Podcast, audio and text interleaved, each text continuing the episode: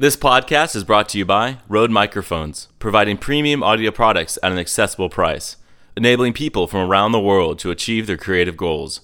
With mics for studio, video recording, and podcasting, you're bound to find the mic you need. To find out more, visit Rode.com.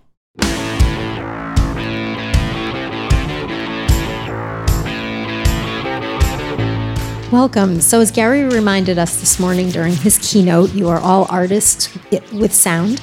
And uh, for the next hour, we're going to talk about uh, how you find your inspiration and uh, how your out of the box thinking drives storytelling and uh, how you do that to create a better product for the filmmakers and the director. So, um, this morning, Gary also commented that this panel is among the best of the best, and I'm very pl- proud to introduce them. Uh, sitting next to me is Will Files, whose credits include Dawn of the Planet of the Apes, Star Wars The Force Awakening, and the upcoming Passengers.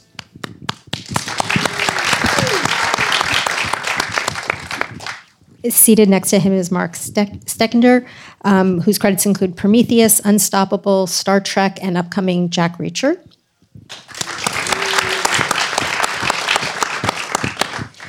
Uh, Benjamin Cook, uh, Deadwood, The Pacific, Apocalypto, and Black Sails. And we have Paula Fairfield, whose credits include Game of Thrones, Hands of Stone, Lost, and The Strain. And I also would like to wish her a very happy birthday. She's joining us on her birthday today. Seated next to her is Harry Cohen, whose credits include The Hateful Eight, Warcraft, Divergent, and the upcoming Deepwater Horizon.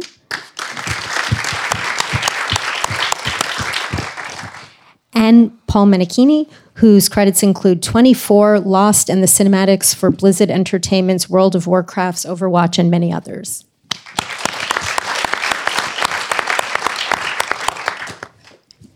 So uh, the panel voted that Will would get to go first. so because I was the latest to get here. so, um, so Will, when when you approach one of your projects, uh, how do you start? What sort of research do you? Where do you search for inspiration? Uh, well, in the material itself. I mean, um, I think the first thing I try to figure out about a film is what's the what's the feel that the director is trying to create. What's the vibe? I think that's what sound does so well is create uh, a feeling, you know, create emotion, create atmosphere, um, and and you're trying to at least I, always try to channel the director's aesthetic through my own work uh, because I feel like that's not only the best way to make the client happy, but also to it's the best way to make a cohesive piece of art, which you know hopefully the film will be. Uh, so I try to really, you know, if it's either in the script phase or watching a rough cut or just talking with the director about it try to feel out you know what kind of film are they trying to make? How do they want it to feel? Um, i think it's actually surprisingly easy to get that wrong. Uh, so and i've certainly you know made that mistake plenty of times myself where i've tried to bring my own idea to something that doesn't stick to what they've already created or are trying to create um, so a lot. I've actually, it seems so lame to say it, but I draw a lot of my inspiration from the director and their vision, and trying to tease out even more of what they're trying to create on the screen. Um, why don't we pick one of your recent projects and maybe give an example of sure. how it came together? Um, so, I just finished uh, recently a film called Loving, uh, which is uh, directed by Jeff Nichols, who I've made a lot of films with. Um, and it's a film set in the 50s and 60s. It's a civil rights drama uh, coming out in November. And it's by far the simplest soundtrack we've ever done together.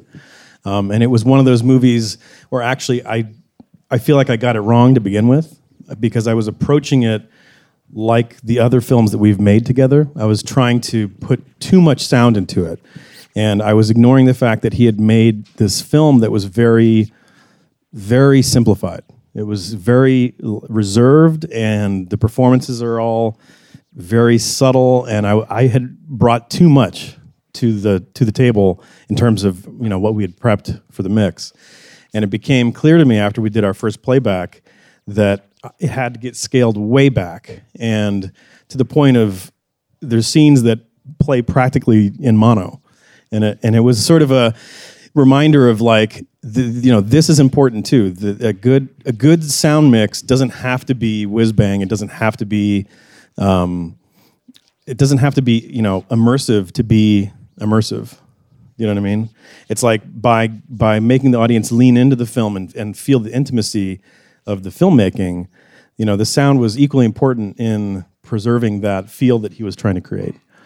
Um, and then because the film was set in the South uh, in the 50s and 60s, growing up in the South, the, the, South doesn't move very fast. Uh, so a lot of the places and people and, and things, even just like the you know the way the grocery stores looked and you know the things like that's kind of how I remember it as a kid. And so I was able to draw on my own experience with those things and and the way it felt. You know, you're almost trying to create that feeling with sound of what it feels like to be there. You know, does it feel hot? Does it feel damp? Does it feel, you know, oppressive? You know, however it is. Uh, and so I was trying to bring my own. I think I was more successful in that front of bringing my experience in the South to the film as well. In in this example, it's great that you had you know your own personal experiences to draw from.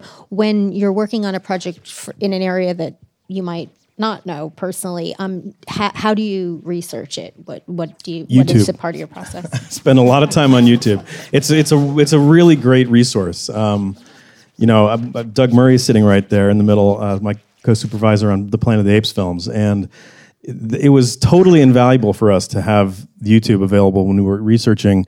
You know, what do baby chimps sound like? What do you know angry orangutans sound like? You know, you, you go through all these things that like 20 years ago would have taken so much time to to investigate. I mean, we actually we did a film uh, called Cloverfield years ago that was right around the sort of dawn of online video, and you know, if if we would have had more access to you know real like footage of you know unfortunately bombings and things like that. I mean, that was the aesthetic we were trying to create, and that is all out there to be listened to and explored uh, on the web. And so it's incredibly useful. We even went so far as to track down some of the people that had made these videos and license sounds from them to use in the movie and get the originals. So it, it's an incredibly useful way to research a film.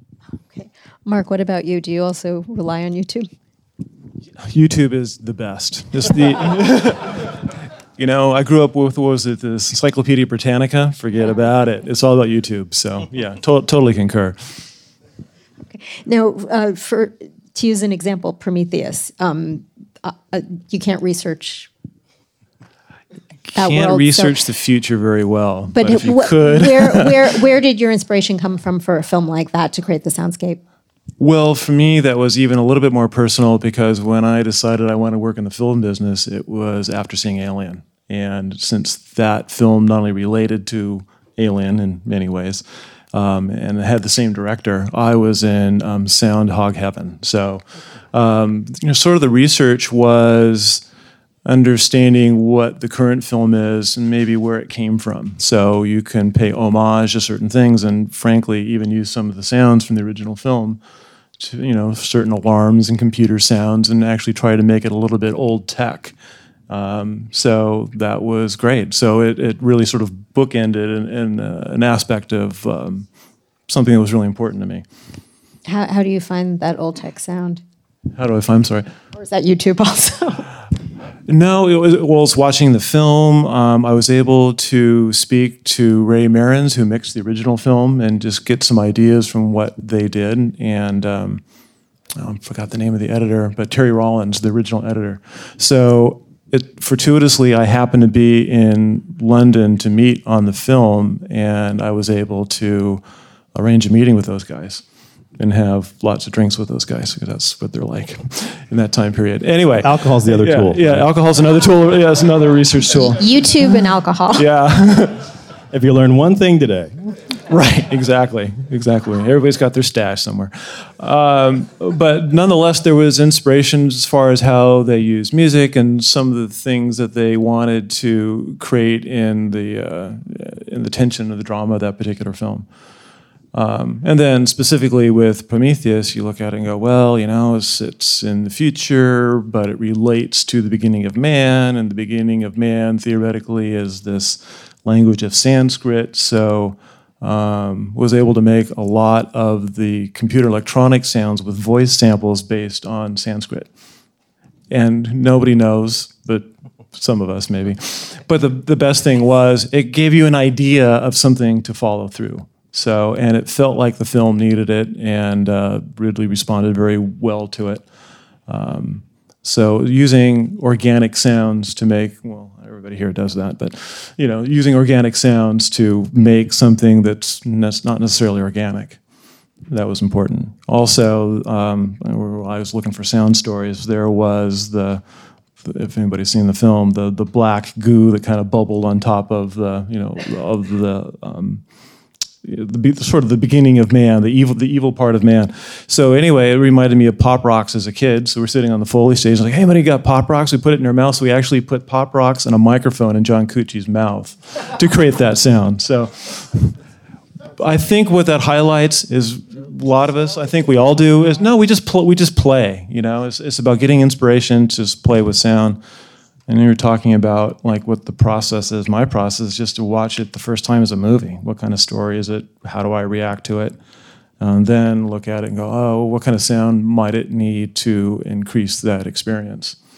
Um, we started talking about Prometheus, but Unstoppable's got a very clear example. It was okay, we have this inanimate object that's supposed to be the antagonist so it has obviously no dialogue. How to give it a voice, a sonic voice, and make it a character of the film, and make it sort of evil and scary in its own right.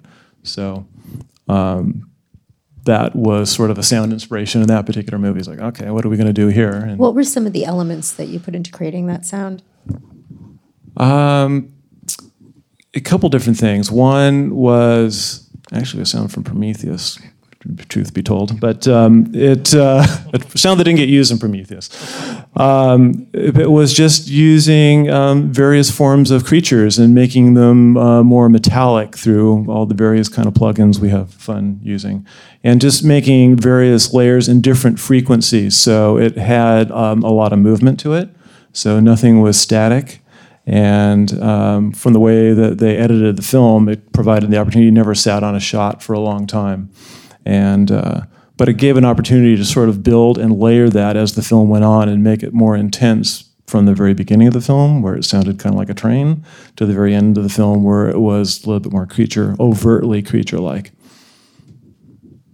And that was just responding to what you see on the film. And of course, obviously, what the, the filmmakers wanted, they wanted that as well. But uh, nobody can put their finger exactly on what that is. It's all about let's come up with something. And so you start trying things and see what really works and what people respond to. Everybody responds to. As an audience member, the overall experience was incredible. so, so, Ben. Ooh.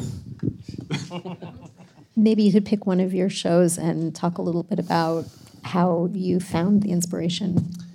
Well, I was just thinking, Marcus, uh, obviously, script, uh, watching the reels, I mean, that's the first, I mean, what they said, ditto, just everything they said. YouTube, uh, not really, but for, I do a lot of period things, so there's not a lot of footage on uh, pirate ships and whatnot. But you get you, you draw you draw your inspiration from other things, books. Um, so for the Pacific, they sent me to. I was in Australia for eight months, recording and cutting with the cutting room, which was a you know kind of a dream job it let you play with tanks and machine guns and, uh, and then go cut it for them. But um, at one point, they had uh, veterans that had been, been in the war there to look at the sets and to kind of look at it and uh, just to get to talk with them. And, you know, the things that they remembered, the sounds that they remembered hearing, those are the things that you made sure were in that show and that stuck out. And uh, because that's what those guys went through. So um, that's invaluable, I think, if you can uh, talk to the person that was there. Um, obviously, what the directors want, what the producers want. For TV, it's a little different because it's mostly a producer driven format versus a director driven format. The directors often have very little to do with the way the project sounds and um, the the overall feel of it. So that's usually the executive show creator, and so he's your best friend and your best uh, source of information what they're trying to do. Um, on Secretariat, we did some cool things with the horse, uh, horse vocal. They, they in particular, I'm just going to give some exam- examples because uh, I, I, I'm not good at this. So, um, uh, the horse, we uh, he, they wanted uh, the horse to sound like a machine, like a steam train, sugar, sugar, sugar. You know, and that was the driving force in the races, the sound of the horse breathing. And a lot of times we'd go completely out of feet and out of everything else, that would be the only thing that was playing. So, uh, you know, originally we tried tr- train sounds and they hated it. So, okay, check that off. We're not going to do that. You know, a lot of a lot of it is is it's you throw the spaghetti at the wall and you see what sticks and and uh, so in the end it was just a normal it was normal horse recordings with with me in there, you know, hoo-ah, hoo-ah, you know, and you treat it, and that's, uh, you know, and, and I, I tell you, I mean, these guys laugh because they know that that's, you know, a lot of it you end up just performing yourself. A lot of times your own voice becomes part of the thing, or somebody else that's that's good at it, a foley artist, or uh, you know, a group person that can really. Uh, you know, you might hire somebody that's really good at some kind of creature thing, and that becomes the source that you're building off of.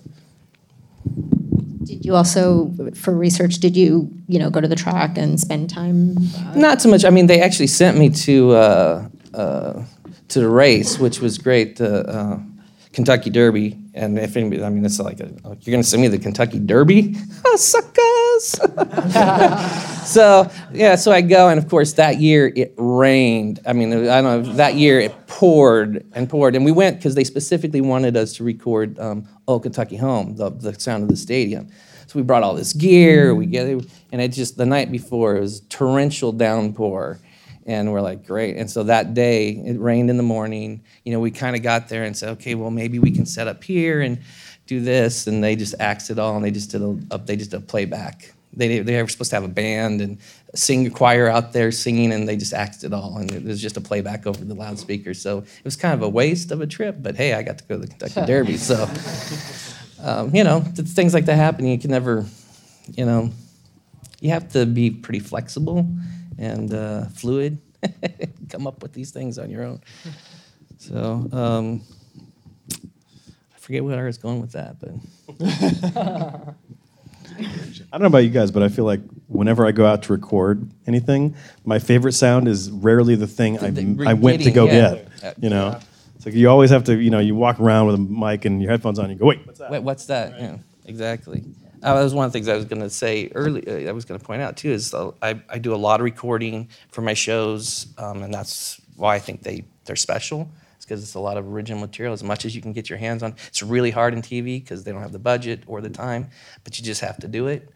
And um, and again, you, you- like you said, you, when you, when you go someplace, I'm always listening to way a place sounds, and and maybe one particular weird sound that you oh that's sorry we I really got to remember that for if I'm ever in this situation again where I need this and uh, you know sometimes you know when I'm searching for sounds for a show I'll come across a sound oh I got to remember that that gets a star. That's gonna I'm gonna use that later on for that because I just like the sound of that. And it, it might not even relate to the project that you're on but it's um, you know it's something that you want. Something special about that sound or that the way it was recorded. Just something that makes it unique and so that's where i get my inspiration from the sound a lot from just sounds and reality itself so What about the rest of you? Do you similarly? I see some nodding down at the end. Yes, Paul? Yeah, um, I have. Uh, it's sort of a similar thing where, um, like when I start on a project, um, a lot of times I will try to source out um, a lot of different things instead of one thing at a time.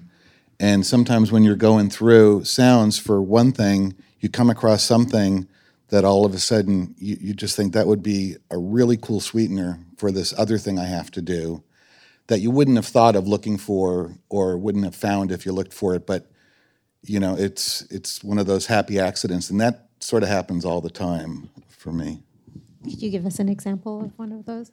oh Not offhand, but it does happen all the time.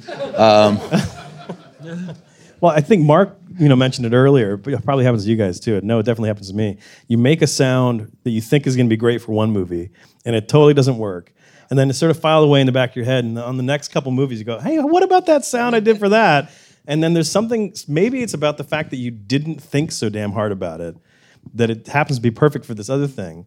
And you know, I, I personally love that kind of serendipity where you're like, you're not thinking so much about it. You're just sort of stumble on something, or you stumble on an idea in your head.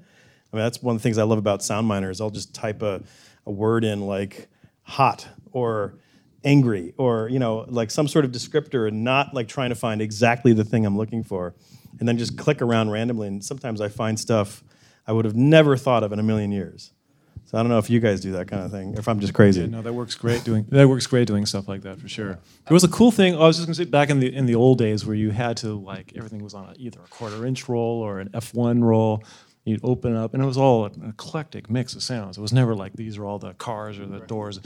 And while you're rolling down, getting the sound, you're like, oh, that's interesting. And you'd stop like halfway through and go, oh, I could totally use that. You know, it was the sense of discovery, which fortunately now with the way databases work and search engines, you can get a lot of that back. But there was a time period where it was so exacting that you'd kind of miss that serendipity sense of discovery, which is pretty fascinating. It's a, it's a lot of fun and makes it uh, more um, experimental too.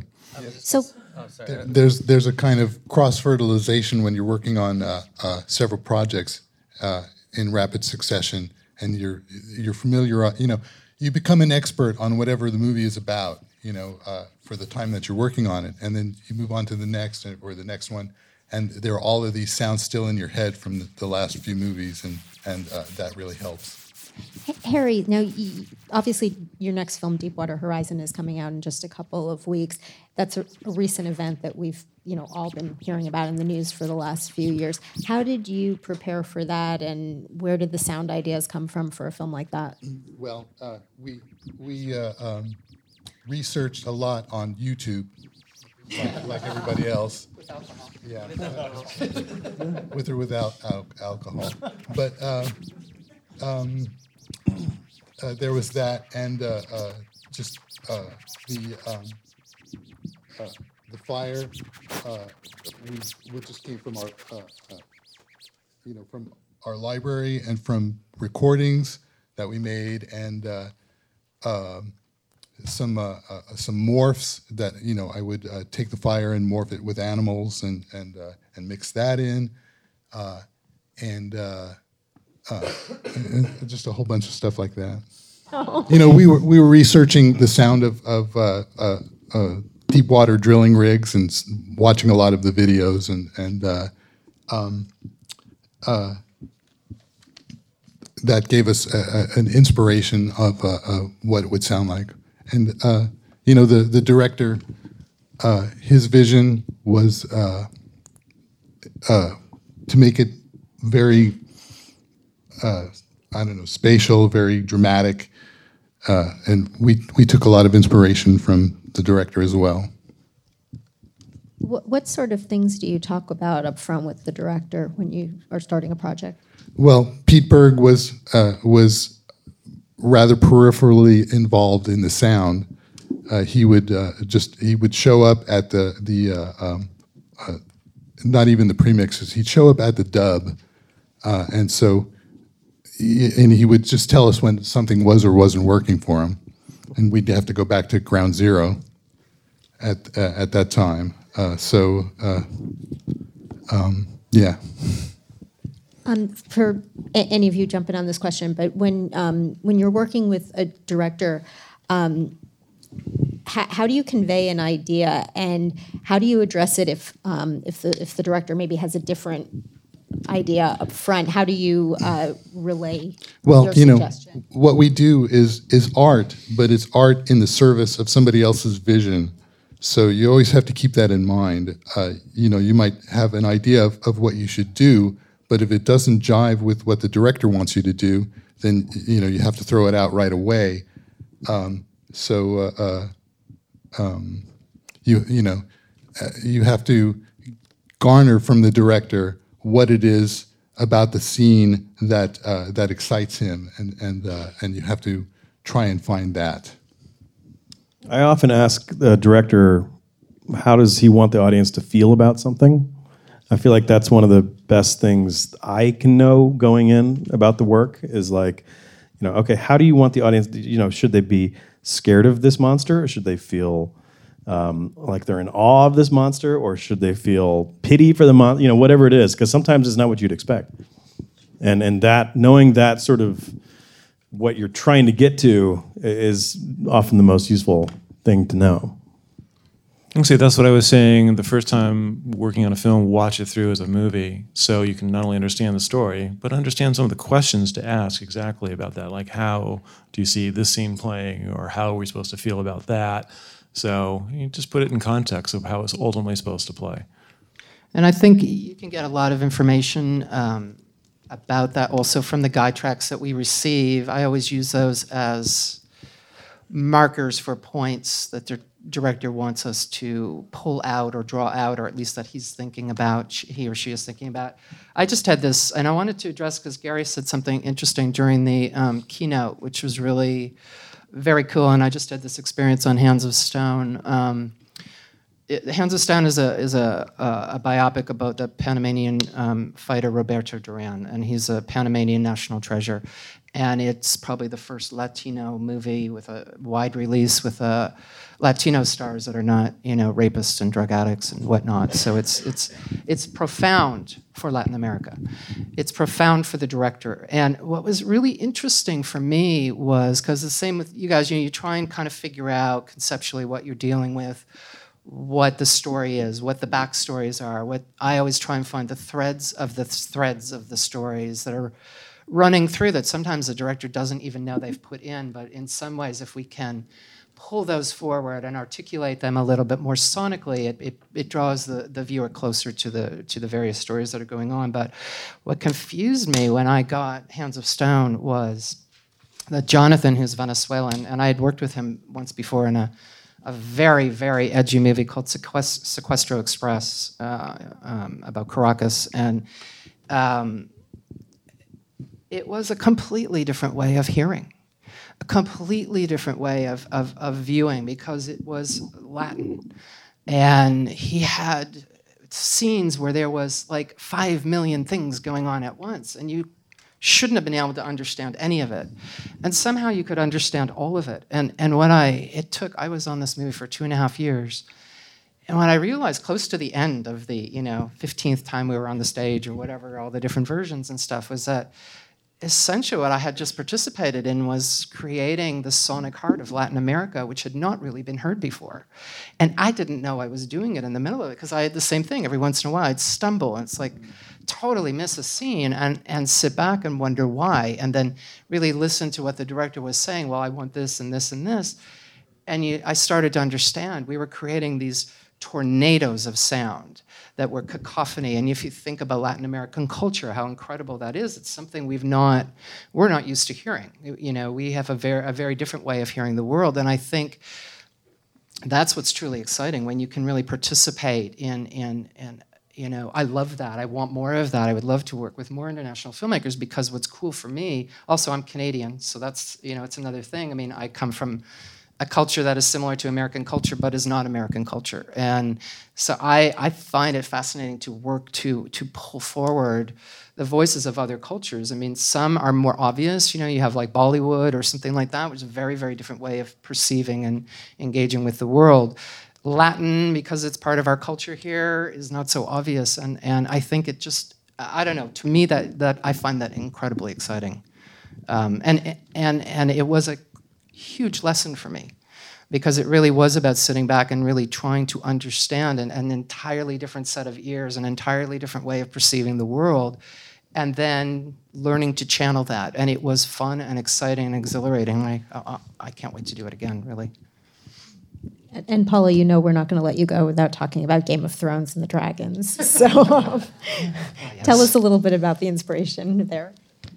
Well, the dragons are cool. I mean, I I inherited the dragons when they were um, toddlers, um, and uh, one of the odd things about Game of Thrones, uh, it's a it's a it's a strange thing because I I had never had to make my sound design grow up every year so every year, each year, it, they have to have new characteristics as they would going from, you know, toddlers to teenagers to uh, grown-ups to you know airline, you know, jet airliners was the size of them this year, and to maintain the voice, the original voice, the original character that you can pick out, and yet make them grow and become bigger and uh, and and do the things that they do.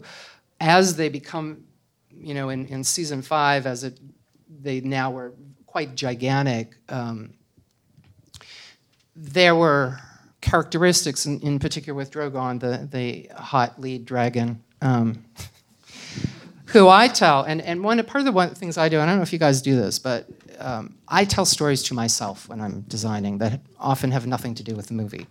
It, especially designing a character like the dragons, um, they have a, they need a story and they need um, and, and when you create a story for yourself it's not necessarily what the, the same story the viewer is going to bring but there are elements there's an overarching logic to it that i think that the viewer can sense and then the viewer will hang their own uh, interpretations on that and it's very very interesting. Um, so my story with drogon is he's her hot husband from re- season one and they have a lover relationship and and then the other two dragons are like Beavis and Butthead, you know, the two of them. And if you think about it, it's true. And I have to make this, I have to tell those stories because I have to make choices because one, one of the amazing things about sound is it is absolutely limitless.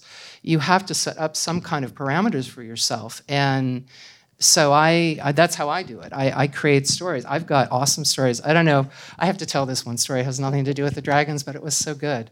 Um, that when they did that, when they, um, it was in uh, wait, season four, when they attacked the wall and uh, and the giants brought their mammoth in and they did that whole thing. Well, I had this whole thing. It was like the gay the gay giants and they were lovers and they brought their like gigantic pony to the job and they're like teamsters, and they kind of came in and I had no seriously I had a whole communication thing. They were whistling and doing different things, and the mammoths were moving. And then, when the one giant died, the, the other one, he had to avenge his gay lover and came crashing through the gate, and it was tragedy.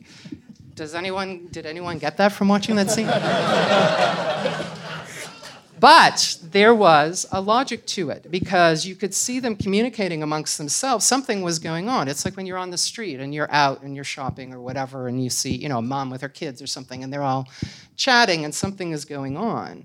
There's a logic to it. You, you know, you can stand there and think of the story of what is being said amongst them, whatever.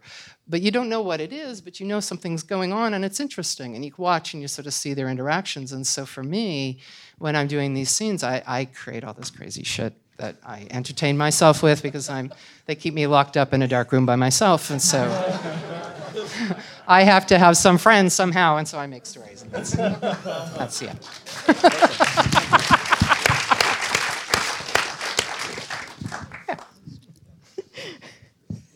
Hope somebody recorded that.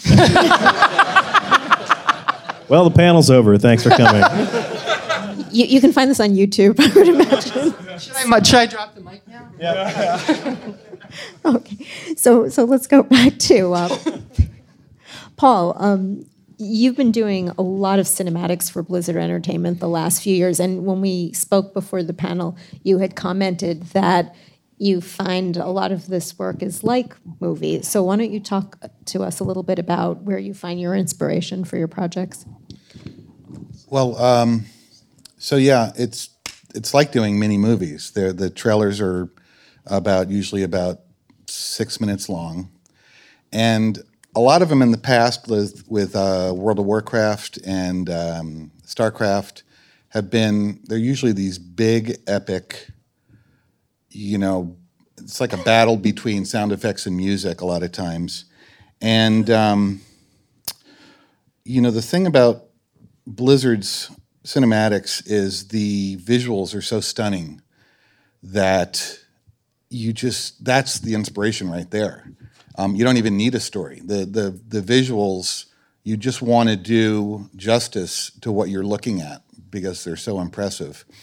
And I don't think there's been a single one out of all the ones I've done, which is probably I'm guessing somewhere between 30 and 40 or more, that I didn't have a lot of fun working on. Um, one of note is the last one we just did, The Last Bastion, which actually Harry helped with. Um, and it was such a departure for what Blizzard usually does. It was the backstory of this character in uh, Overwatch, in the game Overwatch, which is a robot who has a little pet bird. And the backstory of how they met, how this bird became his friend. And unlike so many of the trailers, this one had so much space. It took place in the forest, and um, it was so different. And it was one of the definitely one of my favorites. Um, it was a sort of this um, balance between s- these super peaceful scenes of um, you know just meandering through this forest, cut with like a flashback of this giant battle, and you know more peaceful stuff, and then the robot accidentally blows away the forest with his giant minigun, which Harry did, and um, um, just creating that sense of space was it was a lot of fun, and the other thing about it, there was no dialogue in this whole thing. Um, it all came from the story of this uh, of Bastion, this um, robot, and there was it turned out there was just a lot of emotion in this story. And a lot of it came from things like his servos. Like we really were careful about um, you know when he was sad having these servos that the pitch of them sounded sad and when he was he was like he was discovering the world. So when something surprised him or excited him you know this his movement the servos would reflect that. And um, uh, just the cinematic itself and the story in that case was really inspiring to work on. Um, and the fans really reacted to that one a lot more than some of the big epic you know impressive pieces As a journalist, we all get sometimes writer's block. Sometimes, do you ever get sound block? And if so, what do you do to find your inspiration? Hell yes. right? um, the, the first, the first, the, the scariest moment is sitting in front of your Pro Tools screen with a new session, going, "Oh my God." There, there's Where, almost where do no, I start? Yeah, blank canvas syndrome. Yeah, there's almost no wrong way to start. I mean, you put a sound to the picture, and if it's the wrong sound, then you can ask yourself, why is that the wrong sound? Right. What should it be? You know, Yeah, so- I mean, the most useful thing is like as fast as possible, get something in there, even if it sucks, because then at least you can say it sucks and figure out why. I mean, the only thing I, that I ever do that's maybe weird, and maybe you guys do it too, is I'll mute everything and just watch it and try to imagine it in my head, and that's often the that's actually the easiest part is like I can hear it in my head, and then you have to figure out how to do it. You know, how do, how do I take what's up here and then get it on the screen, get it on the on, in the tracks? Um, and you know, a lot maybe it's like literally making sounds with my mouth, uh, you know, and trying to like just hear it in my head first uh, is the only way, other than like Harry said, just throwing shit at it. Uh, that's the only way I can ever just, you know, crack the the code. Yeah, I can say my version is pretty close. I would just uh, turn everything off but the dialogue and the picture and just watch it that way. And just take all the other sound or music, whatever else they put in there, and just not, so I don't acknowledge it, you know, so I can actually think clearly. It helps. I'm not saying what I do. We know what you do. She tells Oh, a no, little story. this guy, that guy. Well, it's true. I mean, we do have to crawl in that world, and and I think actually it's the hardest thing. Um, you know, I, we've been talking about this, but I moved to the desert a couple years ago because I, I have to live in the world that I'm working on, and it's it, and because a lot of my work anyway. Um, I, I tend to get lots of horror stuff or intense stuff. It's it's an intense life. You're sitting in a room, being bombarded by however many speakers you have in your room all day long in a world that you may not want to live in but you have to because that's part of the beauty of it. And the the other thing that I always forget is, you know, we were talking about the serendipity, you know, to remember that that always happens, and and those moments always happen. But you know, I always think at the beginning, oh my God, what if that doesn't happen, and I don't know what I'm going to do. I will say one thing I noticed, and this is I don't know how you guys feel about this, but when I was earlier on in my career, the effort it took to get from what was in my head to spit that out was so long. And I think it's an interesting thing. I was thinking about it the other day because I think if you have a hard time doing that, it's, it's the thing we all must strive for because I think what happens is if you do something and you've worked very hard, but that the effort to get from here to there is, is, uh, is difficult, and maybe in the beginnings of your career you don't f- quite get there, having a director say, No, I don't like that, is probably the hardest thing because then you have to go back and figure it out again. And I think what I've noticed over the course of doing this, well, I turned 85 today, so it's been a long time.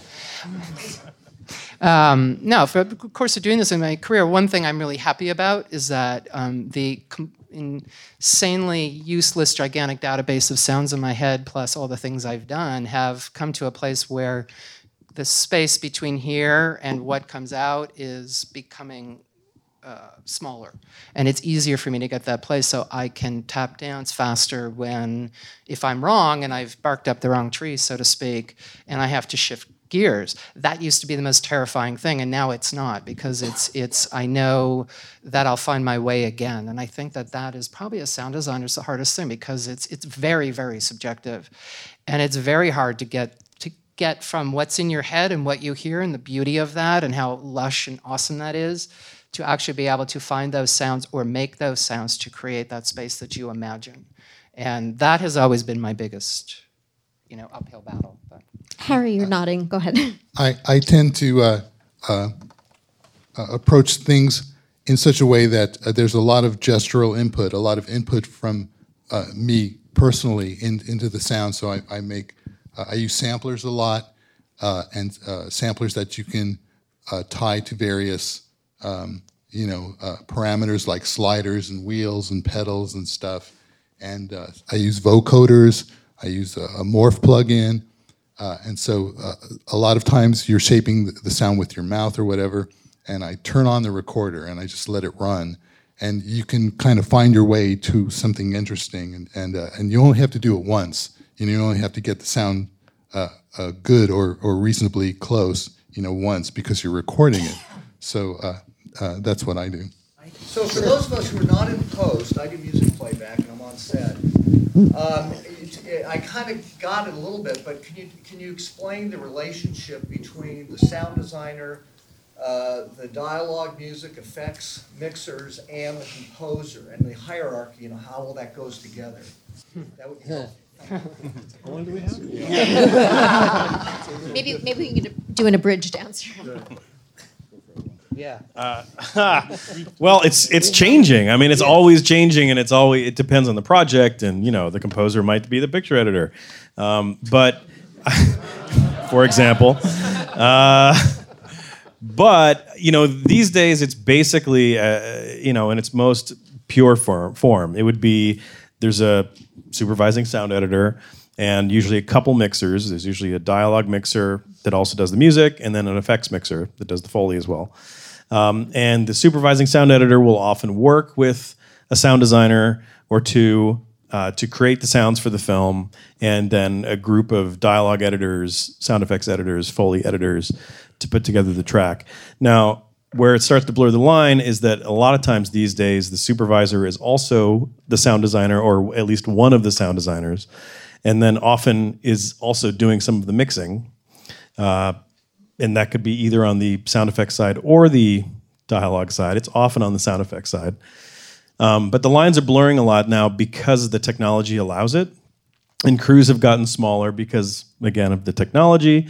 Um, and these days, it's a lot easier to do work in the very beginning of the project that maintains all the way to the end of the project because of things like Pro Tools. So you can you can mix a sound once and never have to mix it again in theory, Um, if you know, well, as long as no one has a note about it. Uh, but you know, that's how things have evolved. That's the sort of the state of the art right now. Is that it's sort of not hard and fast anymore. Like it, it could be any number of different ways. Uh, the, I mean, the only thing I would oh, go for it. You know, it, it was. I'm sorry. We have a lot of other questions, so if we can stick to one question per person, that would be great. Um, I'm sorry. We had a gentleman in the second row. yeah. Um, thanks for uh, to all of you for speaking. It's uh, been a pleasure to hear you all. Um, my question is, I think uh, one of the most terrifying things is you guys touched on it when you're sitting and you you kind of mute everything and you're trying to figure out what is the sound for this or what is the emotion they're going for. Um, I don't know about you guys, but uh, when you hear those sounds in your head and you've got them on the screen and you've dedicated a lot of time and you've kind of babied and had this sound like form and grow up in front of you and once it's like all mature and ready to send out it can be the most terrifying thing because you're like what if the director hates this? Because i've just dedicated all my time and my mind is focused on this idea now. How the hell am i going to come up with something other than this? So if you know has there been a time when a director is when you've been really excited about a sound and you've been like oh man this is like exactly what i wanted and then the director's like no way. And how do you start over?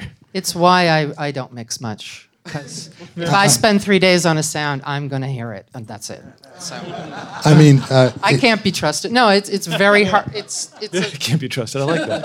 Yeah. Okay. I, I would just Harry, say don't be ahead. too precious about if you're if you're too precious about your work, you're gonna be disappointed. And There's no room for Paul- ego. I know. in Or this speaking what business. Paul said is trying to, or Harry, a lot of people said, just try to get something out fast. The faster you work, I think, the less precious you are about it. And work simply and build up to something that's more complex and explore your ideas in progress with the filmmakers. So you don't go 180 degrees, you get about 45 degrees and get an idea, then you might redirect it a little bit. So, and, that's the nice thing about the way it works for I think all of us now is it's very collaborative throughout the process. You don't show up at the end and go, "Look what I've done." It's it's uh, involvement throughout, which is fantastic as it's all evolved. And to speak to the job description, I just want to say that all the jobs are always going to be there. It's just some people do more than one of them. You know. and Harry, I think you had another thought you wanted to add. I was going to say uh, it, it took me a long time to get past the point uh, of being so connected to my work that you know when the, the director or somebody would say, "No, that's not it," you know, you'd feel crushed and stuff.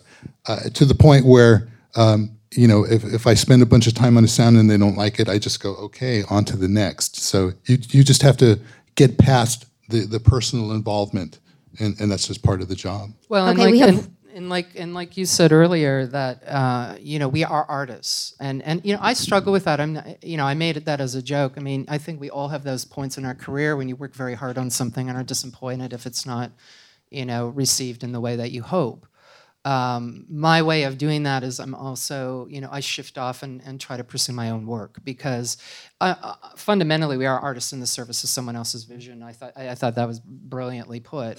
It's something you always have to remember, and it isn't a personal thing. But if you are so compelled to make something beautiful, to make a sound sculpture that you like, another strategy is to find another way where you are in complete control of what you're doing, and it, it balances out so you don't because if you're an artist that are always in service of another artist, it's it's hard, you know. And yes, you've got to chew on your ego and and swallow it many times. It, it is part of the job. It's it's a it's one of the most difficult, I think, Okay. if you are truly dedicated to the artwork that you're making. I mean, I think it's just it's difficult. And as sound designers, I also want to point out one Yeah, other we, thing. we still have a few more questions in the audience, so Oh, the only thing I wanted to say is that there's something, I think that sound design is something that is actually in our industry a relatively new term. And I think it's still kind of somewhat, I mean, we understand it to a point, but a lot of people don't.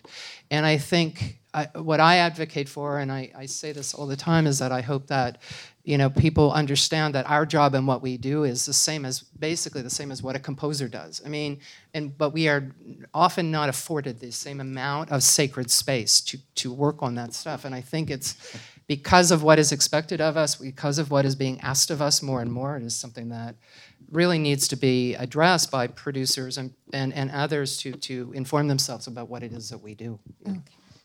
Okay, we're going to try to get a few more quick questions in, so go ahead. Hello, my name's Howard Jones. Um, now things have gone past 5.1 and that you can put dragons in the ceiling. Are you finding the directors and the uh, um, producers have, have jumped on board? Do they understand that they can do this now? Or do you have to really train them on 7.1 We, we, immersive audio? we have to retrain ourselves, uh, let alone the director. Um, and uh, uh, there are, are various philosophies behind using an immersive room.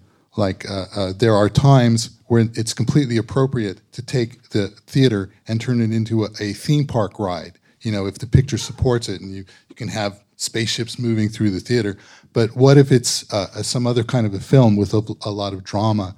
So you can use the space in a more uh, uh, subtle way and, and uh, make immersive ambiances and put the music kind of all over the place. And, and uh, so it depends on the director and, and, and it depends on us. And, and uh, we're, we're all just finding our way. Paul, you're nodding. Do you want to add to that? Oh, um, well, Harry's got my mic. So. Um. Um, no, uh, a couple of years ago, we, I'm not going to say we fought, but we had to like make the point of we wanted to start doing our stuff in Atmos. And um, we got the, um, the higher ups to let us start mixing in Atmos up at Skywalker. And so I'd say we've done like five or six of the cinematics up there. And um, in some cases it's dramatic you know if there's stuff flying over your head and going all over the place it's really cool. There's uh, like harry was saying sometimes it's just creating space. And as dense as some of the blizzard stuff is that really in atmos makes a big difference because you'll have the music you just you just pull the music back into the room a little bit and have the effects sort of on the screen and around you. And um, maybe put the music a little bit above you, and all of a sudden there's a clarity that just you couldn't get before. Of course, then you have to fold it down to five one in stereo, and you lose a lot of that, but still, it's, uh, it's, it's fun. And the directors, the first time we did it, they were very impressed and saw the, um, the reason for doing it, so that was nice. And we have one more question, I think. Go ahead. What? When we do, well, I have and Harry has this too, the local render. I think you, we're probably all using the local render, and um, yeah. So I'll make object tracks for certain things that I want to. I mean, explain the local render. Oh, it's the uh, it's the uh, the the plugins for Pro Tools that allow you to do Atmos as long as you have like I just have four speakers above me. I have a 7.1.4 system, and allows you to um, you know to actually create your stuff in Atmos. And then when you take it to the mix room, they have the, the RMU unit that allows you to actually master it. And the mixer, uh, like Gary Summers mixed our Last Bastion thing, he did an amazing job. And that didn't have that many opportunities, but the mix in Atmos just sounded beautiful, just sounded beautiful. Okay, we have another question by Tom. Hi, my name is Lenny Jones. Uh, other than Pro Tools, is there one certain tool that you guys cannot live without that you have to have for every sh- every shoot? Mm. Uh, for me, it's probably pitch and time. It's just a you know, it's just a it's a pretty great plugin. It it lets me do a lot of stuff that I used to do on a sampler, like dynamic pitch shifting and that sort of thing. Um, it's kind of like the one thing if I had to pick one plugin besides what came with Pro Tools, that's probably the one I'd pick. It's like I, am a, I'm a plug-in junkie, but um, a, as far as that, I, there's a sampler called Kontakt, which uh, you know I I uh, uh, came up doing sound effects on a Synclavier, which is a, a keyboard connected to a, a refrigerator-sized rack of equipment. and uh, you know, and it, it, it only hold a certain amount of sound, but you were working with it in such a way that you felt like you were holding the sound in your hands. So uh, Kontakt approaches that level for me um, when I use it, but also the uh, something I've been playing with recently as an alternative to Pro Tools is uh, Reaper. It's a, another workstation, and I, I won't be surprised, uh, you know, if uh, uh, if DigiDesign fades in, in in future years or whatever. So so the platform is constantly changing out from under us. Okay, last question. Hi, my name is Robert Margouleff, and I'm mixing currently in 12.1 headphone surround, uh, mixing music where the music occupies the same space as the listener. And uh, I wonder now that we're moving toward virtual reality, which involves immersive audio and headphones and uh, close up visuals with the cigar box strapped to the front of your face, which I don't particularly like, but nonetheless, we're emerging into a different reality. And sound design, I think, is a very, very important part of that space and how it moves in that space. And I wonder how directors and how you guys are going to start to deal with it because in VR, for example, the director is like off the scene because everything's from your point of view. So storytelling is going to take a very different turn. And I'm wondering how you guys are thinking about storytelling for VR. What what's different about it for you? I think uh, the biggest difference I've seen between VR and narrative film is that uh, VR excels at making you feel like you're there and making you making things feel real uh, and almost you know in a visceral way. It makes you like physically feel things, um, but it's not so great at making you feel emotions the way that film is so good at. Um, so I think that's a bit of the trade-off, and it's been uh, an interesting thing. We're we're doing this film called Passengers here across uh, in the Novak Theater, and we've been designing sounds for it for weeks and weeks at this point, and we're giving our sounds working with the VR team. We're taking the same sounds that are in the film and putting them in the VR world, and they feel much more real. Like wow, these sounds we made are really cool. They feel like you know that's that real that's that thing. We can you know reach out and touch it. It makes the sounds like come alive in a different way. But this ex- whole experience will never get you feeling the same way. So i think that's going to be the challenge for vr is how do you uh, get the best of thing best of what vr does which is that tangible sense of physicality. And then maybe music is part of the answer. It'd be interesting to think about how can we do this from a sound point of view, especially when we don't have control over the mix, because that's often one of the tools that we use to make things abstracted a bit more and make you draw into the film in an emotional way rather than an intellectual way. Um, so I think that'll be the challenge. I'm not saying I, know the answer yet, but I think it'll be interesting as as it evolves as a, as a medium.